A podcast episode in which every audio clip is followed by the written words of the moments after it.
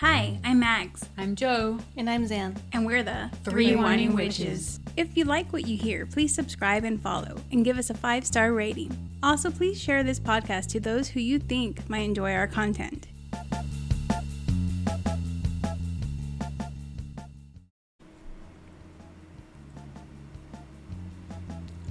Welcome back, witches. Hello. Hi. Welcome back, Zan. Thank Yeah. We missed you. you. No, you didn't. I know. Well, I mean, you were still with us last weekend. You just weren't physically with us. Yes. Yeah. We drank for you, though. Mm, Mm, Sort I of. that. Sort not- of. yeah, not quite as much, but uh, you know. That's all right. So- you, you poured one out for me. Yeah. This is to my homie. Yeah. How are you feeling? Okay. Are you 100% yet? I feel fatigued Oh, for sure. I feel like uh, COVID's making its rounds. So, Yeah. I've, I've got it four times now. Dang. But uh, the first time was probably like the worst. yeah. Uh, and then this fourth time was actually just exhausting. And Mm. I had a headache. That's it. So we had another question and answer on our Instagram, and it's ACOTAR edition. And the question was, "What clothing would get you banned from the night court?" And here's the replies: Probably assless chaps, to be honest. That would get you banned in a lot of places. Crocs and cold shoulder tops. that would get you banned at my house. as you should be. Board shorts. Those should be banned from now on. Forever and ever. Ruffled spring dresses and crazy sun hats. hmm. Socks with my sandals. That Charlie, Charlie hates that. Oh, really? Uh, my son wears socks with his slides. He, like, that's his weekend wear. He wears that all weekend long. Oh, but he can pass. He's like eight. Yeah, nine. well, you know, Estella does it too because my mom does it. And I'm like, oh my God. And hers are like full on, like, little strappy sandals, and she's still wearing socks. oh socks. my god, like those. Oh, And I had to tell her, hey, you know, you don't have to wear socks. And she still does it. she feels protected. And the last one is a loincloth. nice. Nah, man, it, depending on your physique, I might not ban you for that. Cassian. Let's see him in a loincloth. Right. Let's do that. You would wear that for Halloween. Did you say you would wear that for No. Halloween? Maybe he would wear that for Halloween. Oh, oh. Our first wine of the night is Saturday in Sunshine, hard wine soda in the flavor cherry lime. It's actually pretty good. Like a spiked soda pop. Yeah. So the last time we were together, we left off with Feyre going to Velaris, correct? And she's kind of giving Rhysand some crap about saving this city. She couldn't. She didn't understand why it was still intact. Right. Mm-hmm. She was surprised. Mm-hmm. Chapter 15. Hours later, Feyre awakes and dresses in comfortable clothes. She is going to explore the city. She is surprised by what she finds pretty townhouses, well fed people, the sea. There are no monsters, no darkness, no fear or despair. She sees the flat topped mountains of red stone, and to north are different mountains with sharp peaks. Rhys tells Feyre the middle peak is where his other home is located in the city, the House of Wind, and they will be dining there tonight. Feyre asks how, and Rhysand answers luck, and she berates him for mm-hmm. keeping his people safe, while the rest of Prythian was ravaged.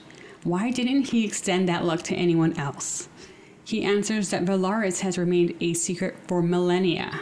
Amarantha didn't touch it because she never knew it existed. Spells and wards keep it secret. When Amarantha came, he had to make some hard choices. Feyre asks, What is there in the city that is worth saving at the cost of everyone else? And Rhysand simply says, Everything. I can't believe that she asks that. Yeah, I know. I'm like, There's children laughing in the street. She's so bitter. Mm-hmm. Rhys and Feyre wander the city for hours. They go through markets, Rhys looking for a present in jewelry shops as Feyre stays outside. She didn't want to introduce herself or for people to gawk at her, but no one looked at her twice. You're not that famous. yeah, yeah. I'm like, Come on, it's not all about you. As they walked through the city, Rhysand would tell her information about the place. No one treated him as he was treated under the mountain. They were warm with him. When people approached Rhysand, he greeted each one by name. He then takes her to a section of the city known as the Artists' Quarter. It's oh. called the Rainbow of Velaris. Ooh, Yeah, of course he would. it's so colorful. You can find galleries, supply stores, sculpture gardens, and anything in between.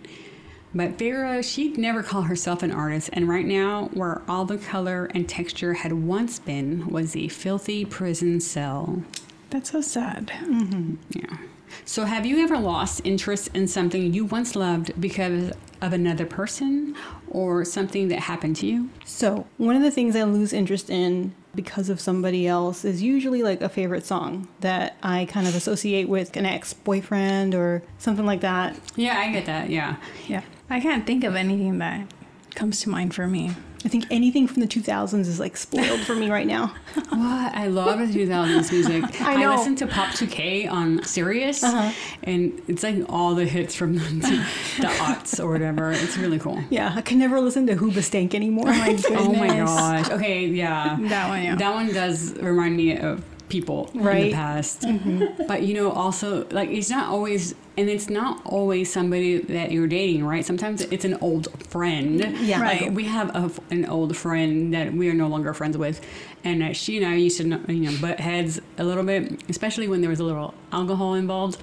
Or a lot, and some of the music that she liked, I'm like, uh, uh I do not like that music at all. Or like even like if you went to a movie with somebody and it reminds you, oh, I went to Oh, a movie yeah. with this person. Ugh, now I don't even want to watch that movie anymore. That's true. yeah, I guess there's places like Olive Garden. Nah, man, I always want Olive Garden. Olive Garden will, will remind me of uh, dates I've gone on, like awful dates. Mm, Like, oh. yeah, maybe even places, right? Certain bars we used to go to all the time. You know. Oh, yeah. Yeah. So Feyre, she's tired, and Rhys tells her it's almost time for dinner anyway. Feyre cannot help but get a little angry with all the types of fairies walking about, enjoying the sights and sunset. She wants them to know what she and all of Prythian had to endure. Hearing her thoughts, Rhys tells Feyre that his people are blameless, and this calms her down. I know when I um when I listen to the graphic audio version, she's like obsessive, Ah. ob- obsessively pissed off. What drives me crazy is like you hardly even know these people of Prythian, and you went and died for them, but you expect everybody else, you know, Yeah. to have done that too. That's her. That's her trauma. Yeah, Yeah. She needs to get over it. I would be mad too, I guess. So Feyre asks Rhysand who will be at dinner, and he says his inner circle, Mor along with Cassian, Azriel, and Amren. She asks who they were, and he says Amren is his second in command, Mor his third. This somewhat surprises Feyre. They are both female. Amren looks high fae, but she's something else, more ancient. She has a short temper, much like Feyre, so she should be on her guard. She's the Chihuahua. For real. Those chihuahuas, and you know, in human form, you gotta be careful. with Yeah. them. I have three of them. In Oh. human form? No, Charlie's not. Well, my mom. Mm, yeah.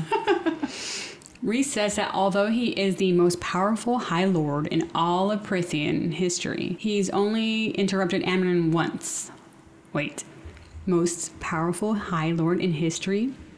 With his smirking and sarcasm and bedroom eyes. Ooh. I know, right? bedroom eyes. So, what kind of eyes are like? Okay, so Like Arnold and? I were talking about this, but he calls them something different. It's like F me eyes. Oh my goodness. Hmm. And he was like looking at me. He's like, "Nah, you don't have them." Oh. Because I'm not like, "Come hither, baby," you know. I would think like bedroom eyes are like half lidded eyes. You know. Yeah, and my eyes are just quite Do you, like, large. It's- blink They're never like that clo- close. like pretty eyes? Uh, I, I hope those eyes that you're currently making does not get it hot and steamy for Charlie. Anything gets it hot and steamy for sure. If I show him a picture of Henry Cavill, Oh my gosh! I mean, honestly, That's the foreplay. Yeah. So Feyre thinks to herself it might possibly be mercy to be ended by Amren, and this angers Rhysand.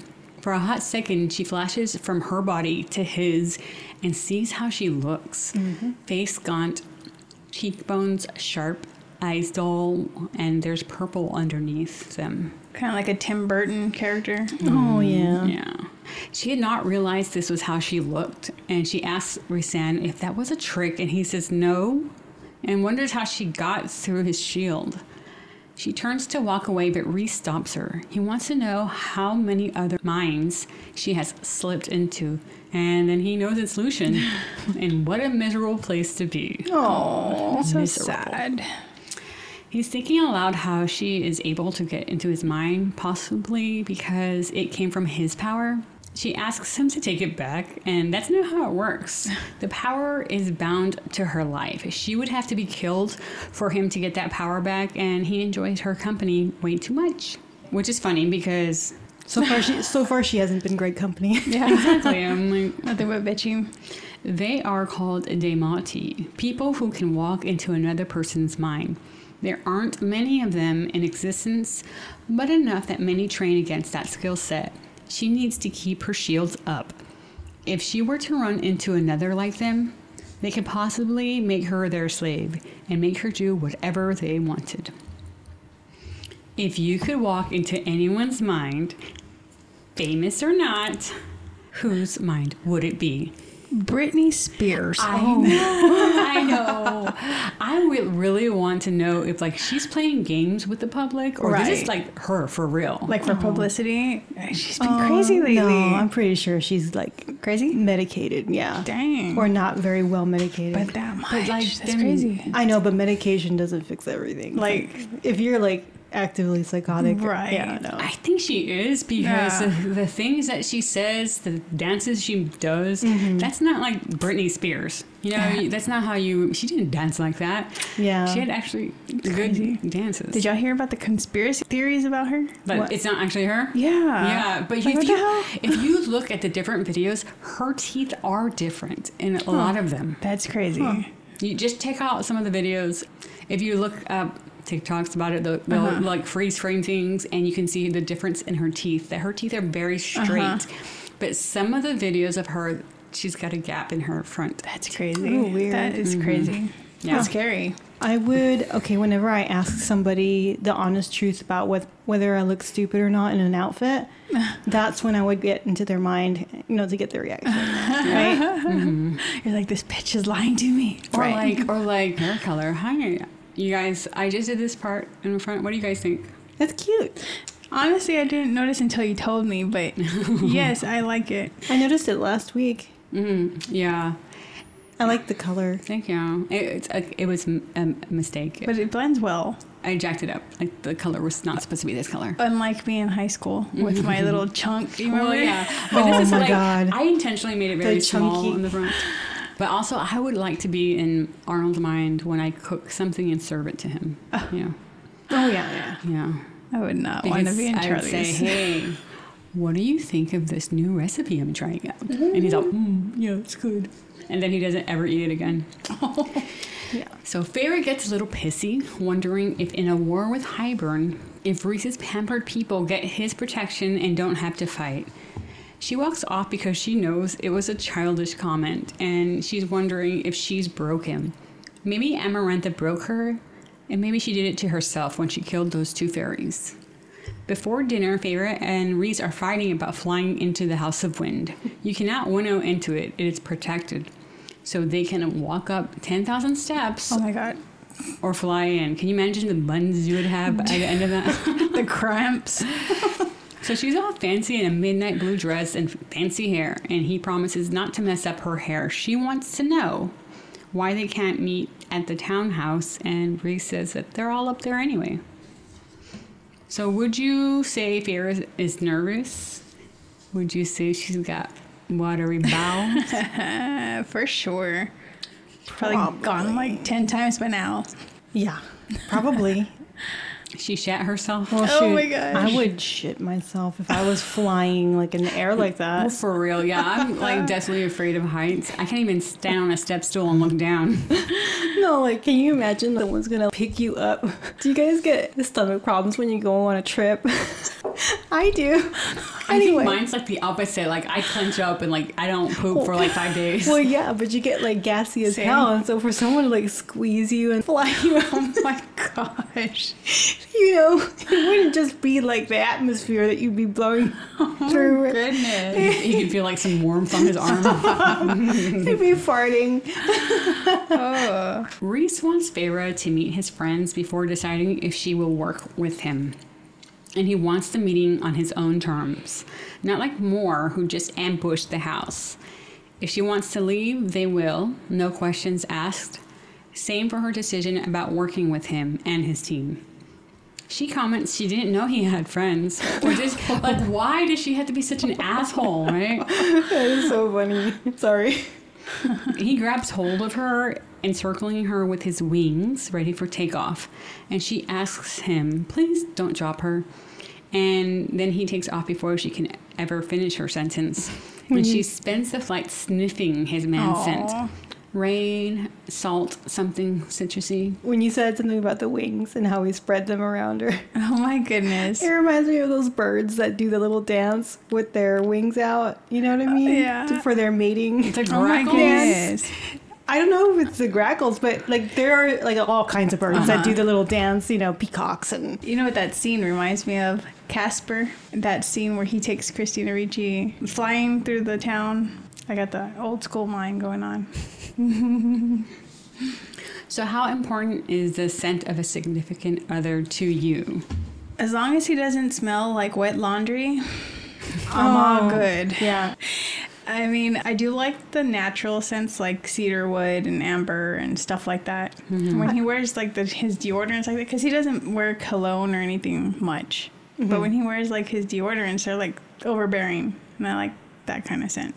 That's not like Arcas, but I don't know. I like I like a cologne, but it can't be too much. Uh-huh. And there's some colognes that a lot of people wore, you know, in the 90s or the early 2000s, like Polo or Right. like Curve. yeah, Curve was another one. That is so to me. It sounds it smells so generic now because so many people had it before. right. And so when it hits you, you're like, ugh. that reminds me of college. Oh yeah. As long as it's only one spray, not Right. and no more than one spray. Yeah, if you can, if I can taste it Ew. sitting next to you, yeah, no, it's too much. There are some ladies that like to spray the oh. shit out of themselves, and it's like, I know. can't breathe. I'm sorry, but that like Chanel number five is like, whoa, my god. I think also the older you get, maybe you lose your sense of smell, and so that's why they put so much on, Right. Because they don't really smell it on themselves either. That, or they get like a blind nose because they've worn it so long. But why does it always have to be floral? I know. I, I hate floral uh, scents. yeah. Right. So during the flight, Rhys reveals something about his family. As a boy, he would jump out of his window and fly around the city, the river, the sea. His father never knew, but his mother was Illyrian and would sometimes join him. Is there anything you can remember your mom doing when you were a child that makes you smile? Well, something similar to this is I know mom would take us to McDonald's or Burger King and she would be like, hide the evidence. And I don't remember McDonald's so much as Peter Piper Pizza. Yeah. She would do that all the time, and dad would be at work and she'd be like, shh. yeah. Or she would take one of the kids. You went with her to Alice to go shopping at Wieners. Do you remember that? Oh my gosh. Store. Yeah. She would be like, "Hey, do you want to stop at Burger King?" And then she would. It would just be you and her, you know, eating at Burger King. Mm-hmm. That's so cool. It was cute. I would say the same for my mom. After school, she would take me to get a Happy Meal and then take me to the park. We never got Happy Meals. like if we got little burgers from McDonald's, it was just a little cheeseburger. Yeah. no happy. Oh, no toys. No toys at all. Upon landing, Feyre looks out to Velaris and the sea. Rhys wants Feyre to say what's on her mind, but she's reluctant. So Rhys tells her he's spent 50 years under the mountain and never thought he'd see this place again. He wished he was the one who slaughtered Amarantha, and he thinks if war comes, it might be a long time before he can have another night like this. When she tries to ask another question, Rhys says she needs to tell him something. He just told her three somethings. Mm-hmm. So Feyre goes and tells him many things. She must have been a fool in love to allow herself to see so little of the spring court. There was a lot she was never allowed to see or hear, and she was treated like a pet. She was a lonely person who might have fallen for the first thing that showed her a hint of kindness. Maybe Tam knew that, and maybe that worked for who she was before Under the Mountain, but not who she is now. Have you ever outgrown a relationship? And Explain. Yes. So one of the things I learned as a young girl, a young girl of 30. one of the things I, you know, when you're with somebody, just because somebody isn't bad or doesn't treat you badly doesn't necessarily mean you're a good fit for them. There's other things that you have to consider when you're talking about being a compatible person with somebody and the way that some people approach life and how they solve their problems and how they communicate Mm-hmm. Sometimes it doesn't mesh well with you. You know, maybe your love language is service, or maybe it's touch, or maybe it's gifts. But whatever it is, if it's not compatible with what you do and you don't see it as love, then it's kind of hard to maintain a relationship where you don't feel like you're loved. That's when I realized that I've outgrown a relationship, is when I see this person is not willing to meet me halfway or they don't see my needs as important to them and then you know obviously then Mm-hmm. I think that like through your different uh, stages in life, you mm-hmm. also grow out of those sorts of relationships. You know, we were in college, we were going out all the time. Mm-hmm. We had a certain type of friends, and then we moved out to a different town, and we were working now, our, our career jobs, right? And so you get a totally new set of friends because people are, you know, serious about going to their job, but also serious about partying, you know, on the weekends mm-hmm. and enjoying the weekends because of this and then you have a child or you get married or whatever. And so your circle of friends is constantly changing yeah. based on your own personal life's um, right. life's your priority changes. stage. Yeah. Yeah. So there's that and it's not necessarily always a bad thing. Sometimes you even see them later on, and you're like, "Hey!" and it brings back memories. And it could, it, sometimes it's a good memory. You know, it's not mm-hmm. always a bad thing. I'm not. I, am not friends with any of my exes. Sorry. well, I wasn't talking about exes. I was talking about ex friends. Oh, oh, oh, yeah. yeah. Oh, yeah. You know what? That reminds me of high school friends where you feel like you don't have anything in common anymore.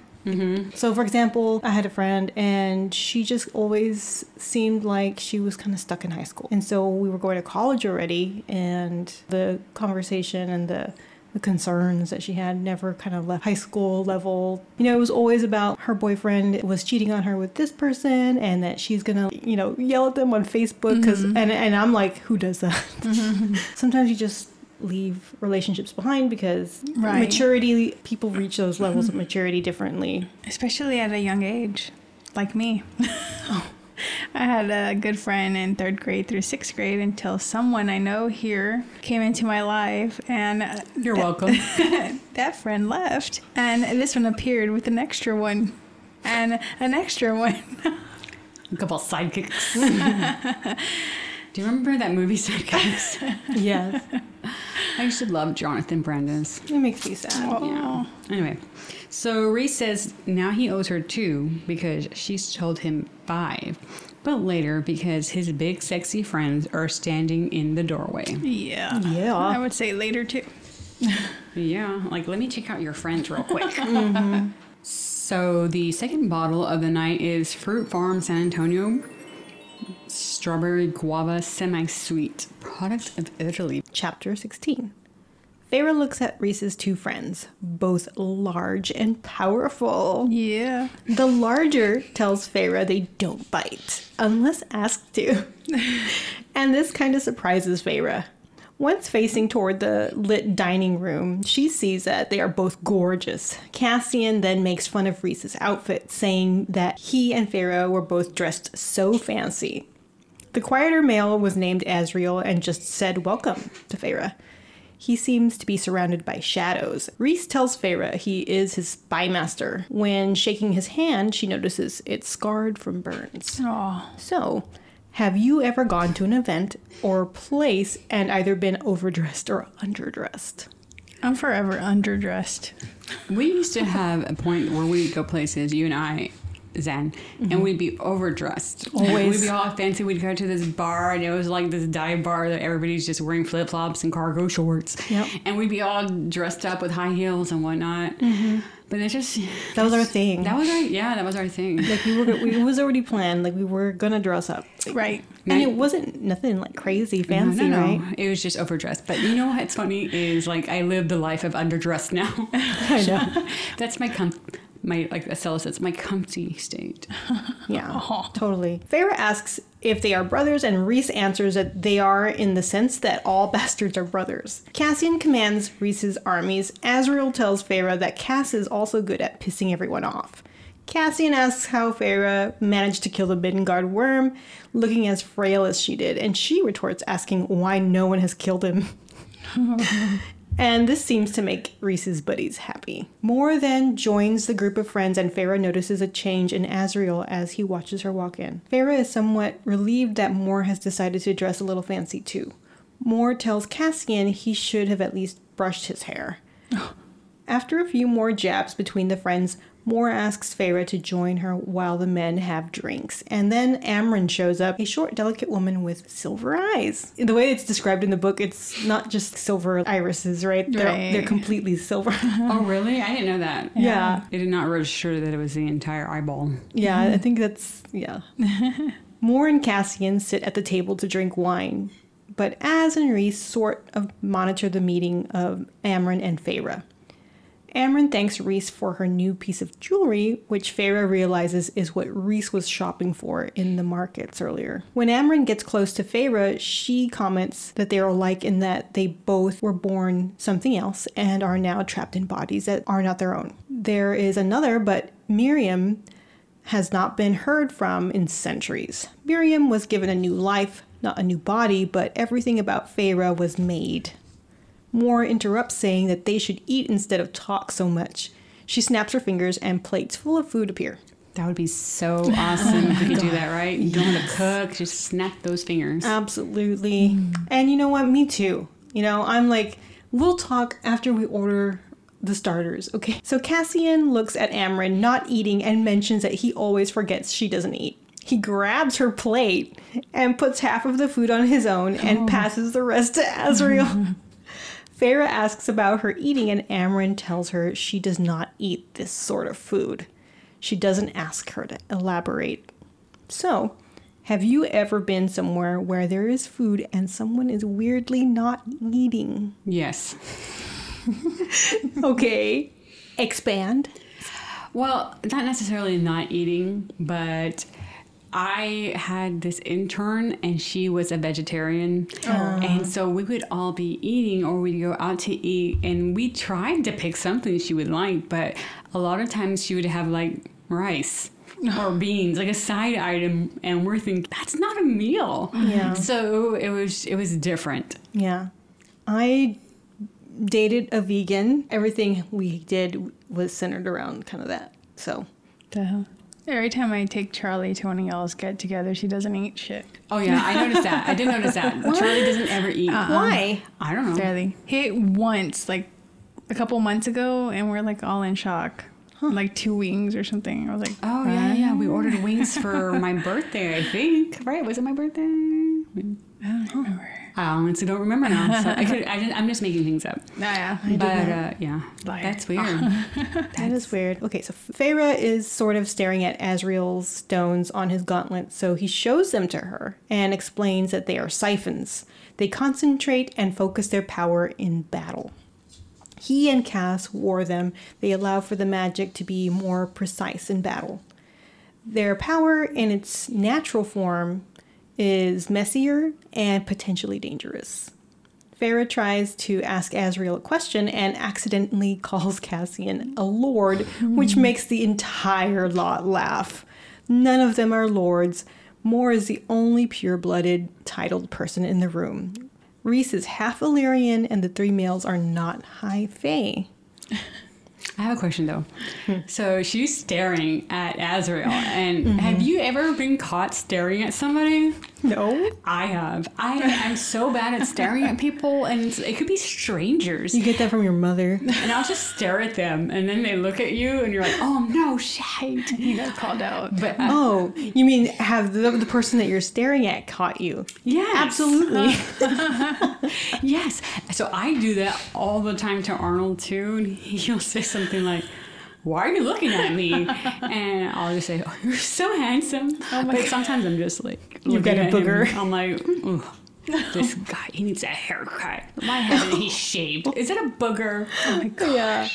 No, that you were meaning like has your love interest caught you staring at somebody oh, no, else? I'm talking- oh, oh, no, that has not happened to me. That's awkward. I'm talking about like you see somebody, and I've done it so many times with females, and it's so embarrassing oh, because I'll see somebody dressed really nice, and I'll Yeah. s- just stare at them. Just admiring them. Right, and yeah. then they look at you, and you're like, oh, crap, you, look, you have to look away real fast, right? Yeah. Because that's embarrassing. Okay, how about have you caught your your male partner looking at somebody else? I have not. I have. Okay, so Arnold, I think he does it, but he's real smooth about it. So Yeah, I've definitely caught it. I'm like, mm mm whatever. I always forget that the bad boys, Cassian and Azriel, they don't have pointy ears. oh, that's right. That's right. They have regular ears. They're not. So since they're not high fae, they're like lesser fae. I mean, do, would you like pointy ears? I mean, Do you think that would change how you feel about your mate? no. I will take any of them. Like, are ears important to you? No. Shoot, eyes aren't important to me. They are. Illusion. He has at least one, right? If- Well, if you're yeah. working with one, you're good. Yeah. But no, the pointy ears would not bother me. See, I have like this thing with ears and earlobes, not necessarily the uh, hmm, the cartilage part, but the little lobes. Yeah. I love me some soft, chunky Oh, lobes. I- When Julia was little, she used to massage her little earlobes or other people's earlobes, which is even weirder, but to go to sleep. Because they were so soft and squishy. And so Arnie, I would tell him, Your earlobe looks like a chicken nugget. I'm going to eat it. Oh, dude, you're so weird. I understand that. And I always ask him, I always ask Arnie, Are you okay with your mom being a little weird? And he's all, Yeah, it's all right. So he's good. So Feyre quiets the room when she mentions she did not see any of them under the mountain. Rhys explained that he kept his inner circle a secret from Amarantha, along with Velaris. She sees that Rhys's people are deeply affected by all that he did to protect them. Feyre then asks how they met. Cassian explains that they all hated each other at first. The Illyrians dwell in clans and camps deep in the mountains and do not like outsiders as is the bastard son of a lord who sent him to the camp once he realized he was a shadow singer, a fairy sought out for their stealth and predisposition to hear and feel things others can't. Cass explains that he was dumped there as soon as he was able to walk, and Rhys explains that the Illyrians are brutal and backward, especially with how they are with females. The females are crippled so they can be bred. Once of childbearing age, having their first period, their wings are clipped. Rhys's mother tried her hardest to keep from getting to that stage. But when she did, she was dragged to a camp where Rhys's father saw her, and the mating bond set in place. Although mates, they were complete opposites and ended up hating each other. But his mother did appreciate that his father saved her wings, and Rhys made it to the camp when he was eight. A part that I didn't include in there was that the father, Rhys's father, misted the people Oh yeah, that uh, took his mother to, to the camp. Yeah. And then when Feyre asks him what is misting, he like squeezes a lemon or something like that. I think it I is, don't and even like he know. mists it in the air for her. I'm like, oof. Yeah. Kind of like in the Avengers when Thanos like makes everybody disappear by the That what was dusty thing? stuff that yeah yeah. yeah. Mm, I'm not sure, but so there's also a sort of misting going on in one of the Witchers episodes recently, mm. the latest. So just keep in mind misting, and you'll think of it and be like, mm-hmm. oh, misting. yeah, it's gross. Okay, sorry for the interruption. So, which power of the three would you choose? The ability to mist somebody, kick some ass, or the ability to hear or feel things others can't? mist. I think I would want the kick ass ass kicking abilities because Yeah. I would I would want to be strong. I don't want to hear or feel anybody's feelings. Trust Oh, me, I I'm like I have. I have enough of my own. I don't have to deal with anybody else's. It seems like a curse to me. Yeah, I mean the missing is cool, but I feel like I would accidentally miss somebody. like, oops, yeah, sorry. You're, you're like uh, walking and you trip. Like I would totally trip down the sidewalk if it's Yeah. uneven, and then oof, dang it, that was my dog. Or like, you didn't use your blinker. Shit. And the car just like is off by itself. I'm like, darn. Maybe if I was able to like reverse it immediately.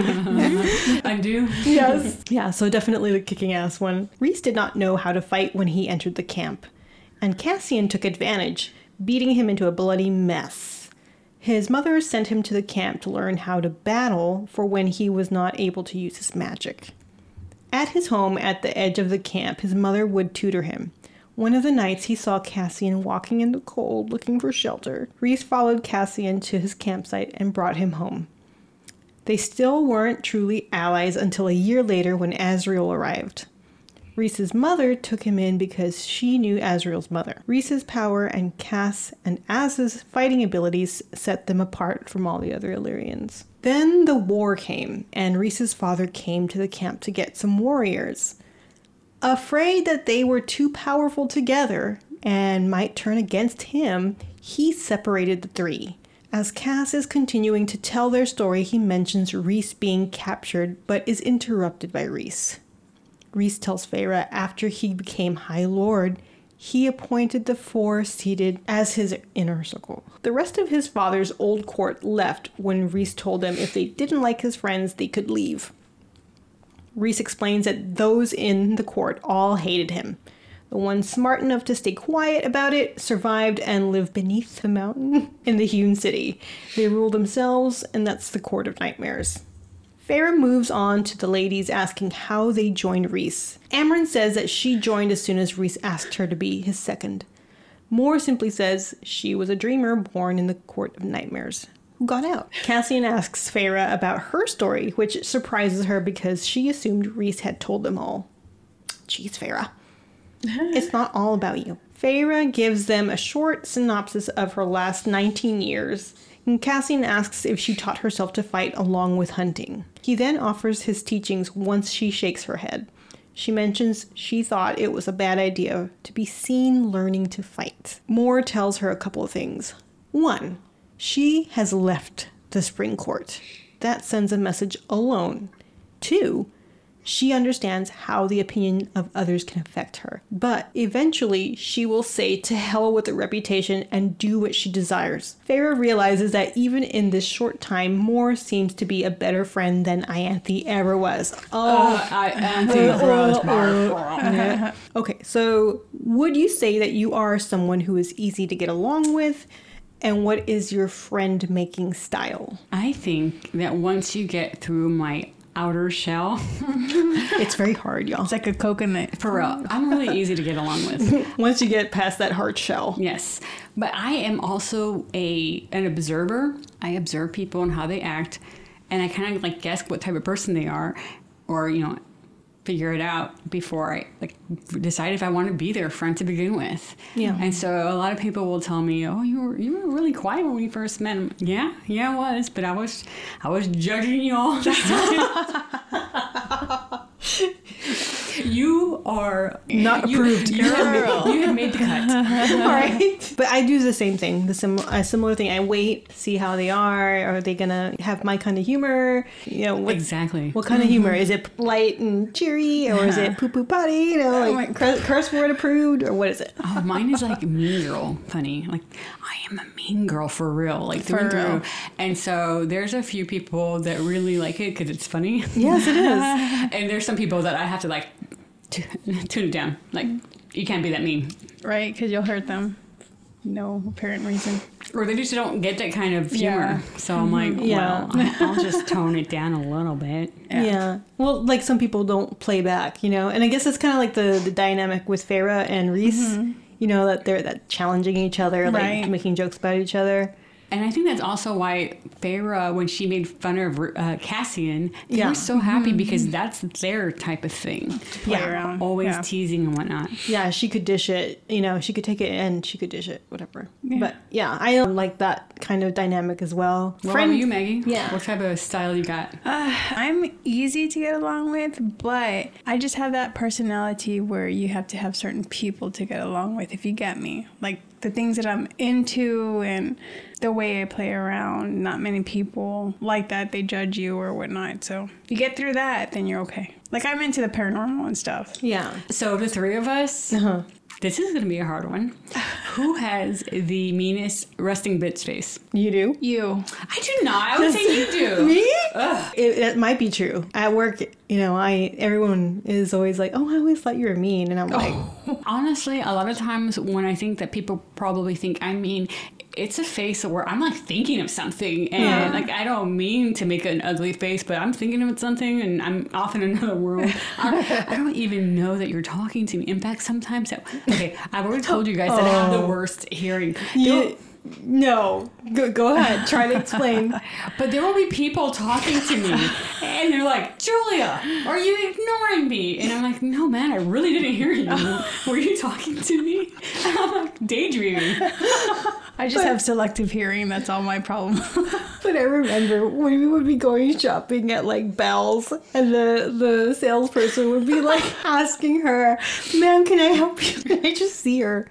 Like full on look at them and then turn around and walk the other way. I was like, yeah, no, girl. She was Damn. talking to you and you knew it. okay, so speaking about the resting bitch face, I, face, face, I remember I literally got bangs to see if that would help with the RBF that was so hardcore at work. And I guess it just didn't work to cover my eyebrows because my eyebrows are like arched, so I can't help it. I look, I look like I'm fucking pissed all the time. I think that's me. I think who made the comment last time that you don't have wrinkles because I I never smile. Like I'm always just like So Feyre is happy to have met these four of Rhys's inner circle and tells him she accepts his offer. This makes him happy, and he tells her that they start tomorrow. Hmm. Don't, wouldn't you hate that? Like, I'm you, like, I need to take a leave of absence Right. real quick. you got the job. Like, don't you like try to make an arrangement to have like two weeks off or something? For real, yeah. right? The king of Hybern intends to resurrect Jurian. Dang it! I really wanted that ring. Oh, that, that was me. yeah. Julia. Julia writes our notes. Rhys wants to know how the king intends to do it. Amren reminds him that he knows about Feyre's coming back to life. Mor asks if all the massacres of the temples was the king's doing, and Rhys reveals that, as discovered, this is indeed true. They are looking for something. So Feyre realizes that the adder probably made away with the wonderful ring, the wonderful ring, and finger bone. Oh. Ugh. Oh, okay. Oh, I don't want the finger bone. I just want the ring. nasty, dude. Oh, Lord. But how do you make a person out of these scraps? Amren says that they need to go to the bone carver at the prison to find out. They are all surprised when Rhys says that he and Feyre will be going, because Feyre was an immortal with a mortal soul, and the bone carver might be willing to talk with her. And after dealing with so many creatures, Feyre has no fear and agrees. Mm-hmm. You know, she fought the Midgard worm. She can go see the bone carver, right? Yep. Chapter 17. It was decided that Rhys and Feyre would be visiting the prison tomorrow. Feyre tells Rhys that she felt him through the bond once again tonight, but Rhys is still trying to figure out how it all works. How do they feel each other's feelings, even when they don't want the other to know? That would suck. That would suck, right? Because I'm like all judgy. I'm like so mad at you. I don't know why you put trash in the sink when the trash bin is right there. that has always been your thing. It's always and forever. Because you know why? Because dad did it. That has always been her thing. If you put, and so I have this bad habit of at night, especially, I'll go mm-hmm. around and I find all, you know, we buy those canned waters, those clear Americans, or whatever. And I know for a fact that Arnie and Estella have not finished theirs, and they will take another one out and another one out. So at the end of the night, I grab all the cans and I put them upside down in the sink so they'll drain. And I, sometimes I won't take them out till the next day. So there's trash in my sink sometimes. but I'm also the one who does the dishes. So I'm also the one who doesn't take them out. So mm-hmm. that's my excuse. Un- unforgivable. She starts discussing what she's learned tonight, what Rhys sacrificed to keep his city and his people safe. Acting like a ruler of the Court of Nightmares and becoming Amarantha's whore, Amarantha wanted to know details of Rhys and his court, who he was close to. But Rhys used what power he had left to protect this one city by affecting the minds of every Night Court member Amarantha captured. She was such a smart lady. so because he used the Sorry, that's funny. because he used the majority of his powers hiding them, he had little to use on my dear Amarantha and oh became her whore as a sort of distraction. Long live Amarantha. Oh my god. Favorite? We need to find an Amaranth the t-shirt for Julia. I know. She okay, I can't help it that she was brilliant. Okay, Oh yeah, she God. might have been mean, but she was clever in her cruelty. oh god. She did have better monologues than the King of Hybern. For real, she was. Oh, she really did. And she was funny sometimes. Yeah. So Feyre tells Rhys that it's a shame he doesn't let all of Prythian know how he truly is. Rhys says, as long as the ones he cares about know the truth, the rest can think what they like. So, guys, do you care what others think of you? yes. I know I would like to say no. Yeah. I totally do. Yeah. Right. But it's probably a level, you know, like I don't care what you think, but I want to know what you think. You know, as far as like the different types of people you are around, maybe your mm-hmm. work people don't mean as much, but your like inner circle, obviously, mm-hmm. or You know what? I I feel like I care less about what people think in the morning and more at night. The hell? Like towards Because you're later on in the day. Yeah. that's Yeah. interesting. Like personality wise, I don't care what people think about me because I know I'm a bad bitch. Shut up. Anyways, but You're a bad bitch because you're not a bitch. no, I'm a bad bitch. No, I'm Anyways, just the bitch, but But as for like looks and stuff, like a lot that I get like no confidence in that I feel like I don't want judgment from.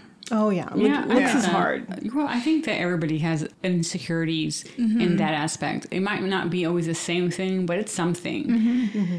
Like my damn short legs. Like seriously, I have the shortest legs of anybody. I know I'm lying. Junior. Hmm. He's got like maybe an inch shorter than me, so he's beating me by a little bit. But still, I've got the shortest legs in the world. No.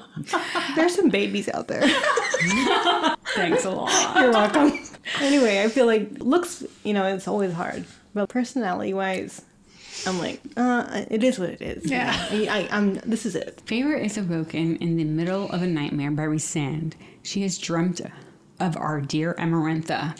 She has shredded the sheets surrounding her, but not with a knife. It's with living claws of flame on her hands. She then runs to the toilet to puke all her lovely dinner up. You know, and Mor worked so hard on that with that little snap of her finger. Oh, yeah. she just throws it up. She's like, Rhys tells her of his own nightmares while holding her hair back. What the F, Tamlin? That's Yes. so sweet, dude. I like how like Sarah J. Maas just mentions here Ooh, that he I holds know. tight like to her hair. Like he makes sure that that hair is not getting in that vomit. Yeah, I know. That smells awful too. And she doesn't even take a bath when she goes back to sleep. So Oh shit. they both agree that they each did horrible things to protect the people they loved. Before falling back to sleep, Rhys lets her know that the flames they come from the Autumn Court. The next day, they visit an island in the heart of the Western Isles where the prison is located. The rock under the mountain is the prison. Reese explains that the prison is quite old, older than Prythian. It was made before High Lords were made. Amren won't go into the prison because she was once a prisoner inside. But as Rhys moves to go into the prison, Feyre freezes.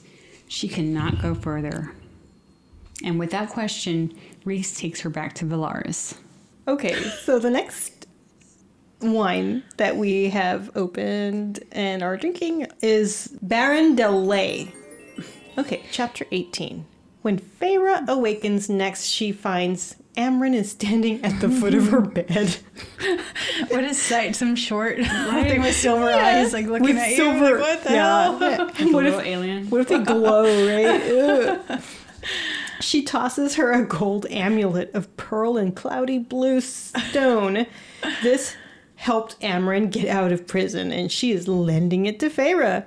So, have you ever been woken up by someone standing over your bed? Yes. Who was it? Yes. Charlie. Yes.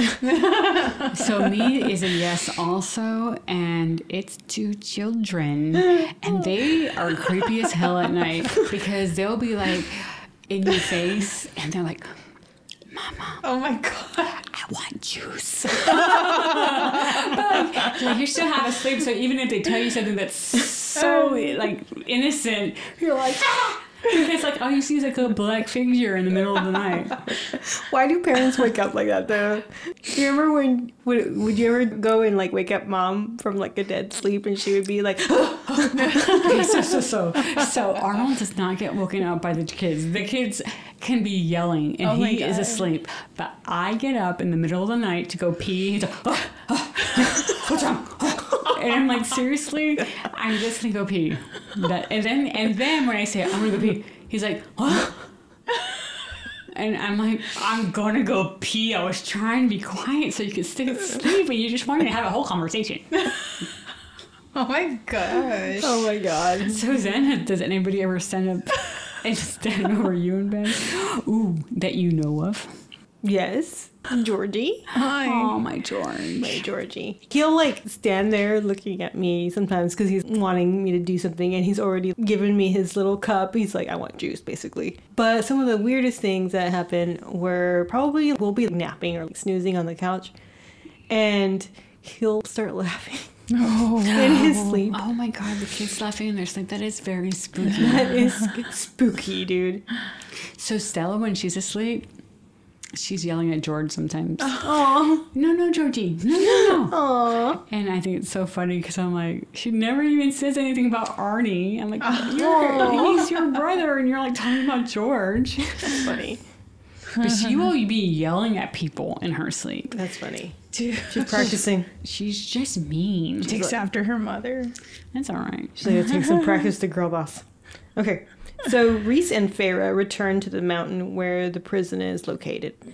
Rhysand is all decked out in fighting leathers and has a sword, and this surprises. Sexy. Hello, I know. Mr. Leather. Okay, Feyre asks if he would lose in a fight with Cassian, and he says yes. Cassian is the best warrior he's encountered, which is why he is the lead of his armies. She then asks about the scars on Az's hands, and Rhys tells her of the torture he endured at the hands of his two older brothers and his father's wife. That's messed up. Yes. He was confined to a cell without windows or light, and the brothers wanted to test Illyrian's quick healing gifts with oil and fire. Oh. Rhys also lets Feyre know that the brothers were punished eventually. Good. Yeah. Hope How can were- you do that to your own family? I know. Messed up. Rhys then explains that Mor oversees the dynamics between the Court of Nightmares and the Court of Dreams. She runs Velaris and the Hewn City. She is who Rhys calls when the armies fail and both Az and Cass are dead. Amren is his political advisor, walking library because she's ancient. And if there comes a war where Az, Cass, and Mor are gone, Rhys would break the spell on Amren and unleash her on the world. He explains that Amren is something else, worse than them. Okay, here's my question. Yes. The last couple of chapters, they've been dropping hints about Yeah. Amren. Uh-huh. What do you think she is? From the looks, the description, and everything that they've been putting together. Like, I personally, from when they said her little quote that she said, We who were born something else and found ourselves trapped in a new, strange body, mm-hmm. and then him saying that he would unleash her on the world, her having silver eyes and all that stuff, I feel like she's a dragon or something. I would say dragon or alien. Because of the silver eyes? Yes. Well, there's lots of theories about what uh-huh. Amren is, but I don't think anyone's really come up with an answer. Right. But because there's so much lore and so much background. Mm-hmm. One of the theories is that she's an angel Oh, okay. from Earth, mm-hmm. from an Earth-like planet. Right, right, right. Yeah, but then she got put into that form, mm-hmm. you know, body basically. That's But one of the theories. What would you think that she would be? I am either the angel, mm-hmm. but you know what? The dragon sounds plausible too. Mm-hmm. I don't know anything else in that universe that has silver eyes. Mm. Like silver eyes. Yeah. Alien. Duh. But they have Yeah. black eyes. And she's 15,000 years old, right? yeah. yeah. Amren. She's, she's an amoeba. She is something. She's a cranky old aunt. Mm-hmm. Okay. They reach the gates made of bone. The halls are empty because, as Rhys explains, they dwell within the rock and only emerge for feeding time or to deal with prisoners. They are nothing but shadows of thought and an ancient spell. The prison falls under Rhys's jurisdiction and his blood is keyed to the gates. He is unable to free prisoners. Once sentenced and the prisoner enters the gates, they belong to the prison.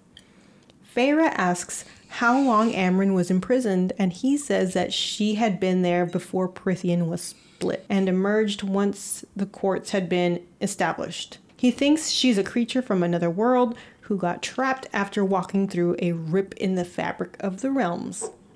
He believes there are others in the prison that came from somewhere else and are looking for their way home. Before reaching the bone carver, Rhys explains he doesn't know what he is, but he can appear one way to Feyre and another way to him simultaneously.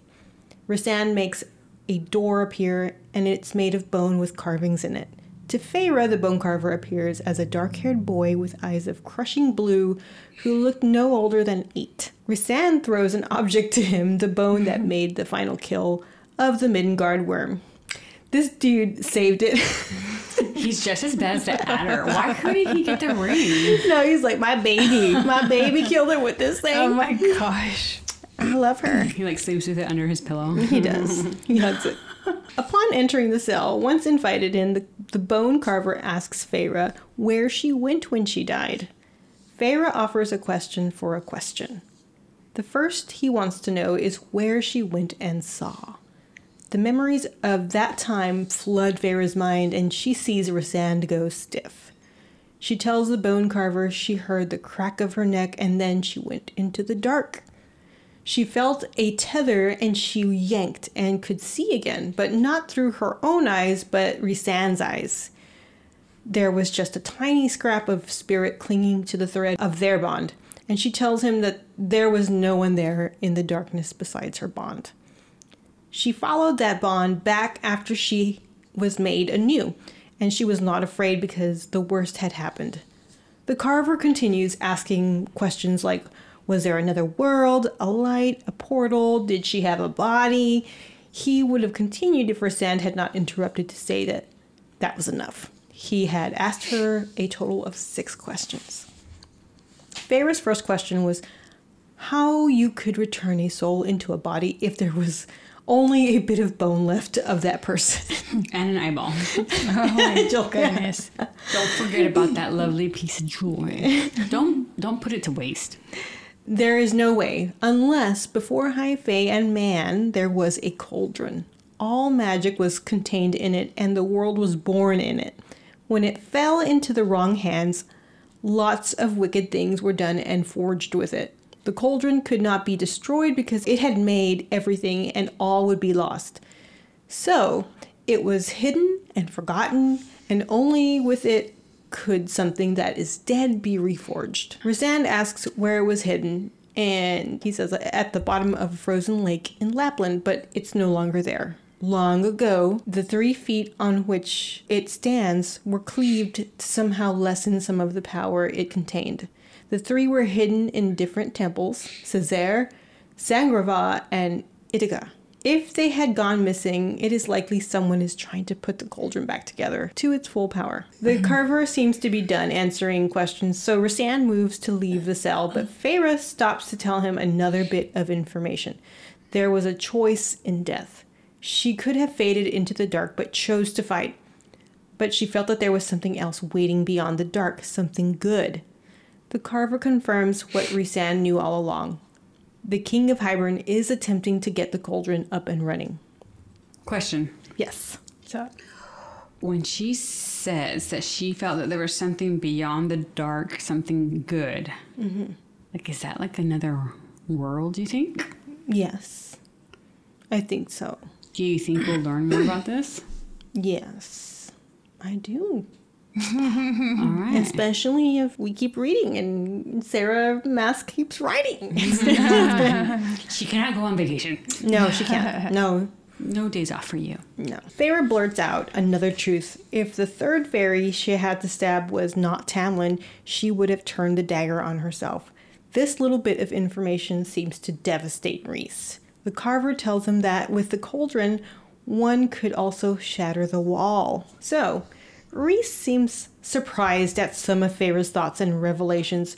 When do you think the bridge to her thoughts came to be? I'm assuming it was after all of the trials, like maybe when he saw her on the balcony and it clicked, supposedly clicked in his mind that they were bonded. I didn't. I, I would assume that's when he started feeling her feelings. But I think like through his little tattoo in his eyeball, he could get uh, like a view, a viewing into what's actually happening, but maybe not what's inside her mind. right. But maybe, maybe after he figured that they were mated, that's when he, like, mm-hmm. maybe as soon as you find out. But you know, like, Feyre does not know that they're mated. She can still see. So I don't know. I, I'm totally confused. Yeah, it's hard to say at this point. If you are like, okay, so if this is the point that you've been reading up to, this is like the first time that you're kind of hearing how they hear each other's thoughts or whatever. Mm-hmm. Later on, he does describe when he starts he- hearing her thoughts and stuff, mm-hmm. but it's like three different times, like three different time frames. The F, dude? Why, I why know. can't he just tell the truth? He's real. I, I mean, it could be author issues, but it's uh, three different times, so it gets earlier and earlier. The earliest that I know in all the series is that he literally can see her painting the chest of drawers when she was a Oh, human still. But so then, why is he surprised that she was going to turn the dagger to her, on herself? That's the thing. The whole the thing about you know in Calanmai how he was she was drawn to him. That's another sign that they were both like mm-hmm. yeah mates or whatever. But he would have dreams also when she was a human of somebody pa- Right. painting the the drawers or whatever. Well, you know, maybe like his thoughts or his gateway to her feelings wasn't as consistent as it is now. Maybe like it was just bits and pieces. Yeah. And so maybe that's why he didn't know until Right. he's been close with her and like talking to her. And so now he's like, Once that trust was fully formed. Yeah. Keep in mind that she's only what 19. Yeah. Mm-hmm. So like 19 of the years that he was under the mountain, he was under the mountain 49 years. So Damn. it started under the mountain, so that's some like traumatic no, I know. stuff going on for him. And all of a sudden he's like, "Oh, I'm seeing this chick painting her drawers." You know, her drawers? her drawers, What you the hell know? is she painting on him? Fire and flowers and night stars, whatever. But you know. Anyway, the carver then tells them that the cauldron's maker forged a book, the Book of Breathings, and inside are the spells to negate the cauldron's powers or control it. But after the war, this book was split into two pieces. One held by the Fae and one held by the six human queens. The book was deemed harmless because like calls to like, and only something which is made can speak the spells and summon summon its power. So now the Fae's piece is possessed by the High Lord of the Summer Court, and the queens have entombed their piece in the palace by the sea.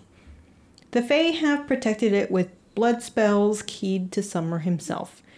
And the queens had the help of Fae make it so that the book had to be given and not taken. It would melt into ore otherwise. They must reunite both halves of the book to nullify its powers. Rhysand and Feyre then leave the prison, and upon comparing their view of the carver, we find out that he appeared as Jurian to Rhysand. How would the carver appear to you? Hmm. That is so weird that it would be Jurian to Rhysand, right? And the thing is, is they said that they never mentioned that the person that he was bringing back to life was Jurian. So it was quite interesting that the carver already knew, kind of, Yeah. that it was Jurian that they were talking about. Yeah. So Feyre's the little boy around eight with blue eyes. Mm-hmm. Is that foretelling something too? Yes. Okay. It's uh, Sandra's favorite word. What is it? Foreshadowing. It's foreshadowing. Foreshadowing. Yeah. So, what would the carver look like to you? Well, if it was similar to the vision that Feyre had, it would be George probably in his little graduation outfit from high school or something. Mm, that's so cute. I would just think of Georgie as a baby when his cheeks were so chunky. Mm. Mm. But if it was something like Jurian, then it would be, I don't know, my future boss. oh my gosh, that's terrible. That, that would be spooky. Okay, but you know what? Also, Jurian poured himself out to Amarantha's sister. Okay. So, Jurian and Rhysand are like, Have something in common. quite, yeah. Yeah, because he, you know, betrayed her, killed her. They are um, sister bangers. Oh no, no. yeah, I don't, I don't know about that, but yeah. so, Jurian's gonna be like, hey, Feyre, you got another sister? He sounds like this is not, this is not happening. Like she said, if Feyre, uh, probably my dad. That's the only. I don't have kids or anything. The other one, I don't know. I don't have like anybody in mind. I don't have any idea. I don't. I can't pick between my kids, so I have to pick something totally different. It would be. I was gonna say like an alien. oh my gosh, you and your damn aliens. So Amaranth. Maybe it'd be Amarantha, my friend. Oh yeah, there you go. He's, she's like, we could have been friends. She'd be like, "Hey, girl, you want another piece of jewelry? I'll show you how to do it." Just Start an Etsy shop together. Hells yeah. You can make a ring pops, but eye pops. oh, gross. Do you think that maybe Amarantha had a hidden ring and it was Lucien's eyeball? Oh. You know she A wasn't gonna let it go to waste. You know she was gonna make some damn earrings. You know, she was hoping for favors. So that was the last chapter. Any questions or comments from you guys? Xander No, probably- this is probably like where a lot of the lore stuff comes out a lot, right? Mm-hmm. Like the bone carver and the descriptions get really kind of heavy. Any other questions, comments No. from you two? No, Okay, questions or comments from our listeners mm-hmm. can be sent to the three winey witches at gmail.com. The number three. We can be followed on Instagram and TikTok at Three Winey Witches. And you can listen to the podcast on wherever you listen to your podcasts. We're available on iHeartRadio, on Apple Podcasts, and on Spotify. Please leave us a five star review and forward us any questions that you may have through the TikTok app or Instagram as well. Until next time. See you later, witches. Toodles.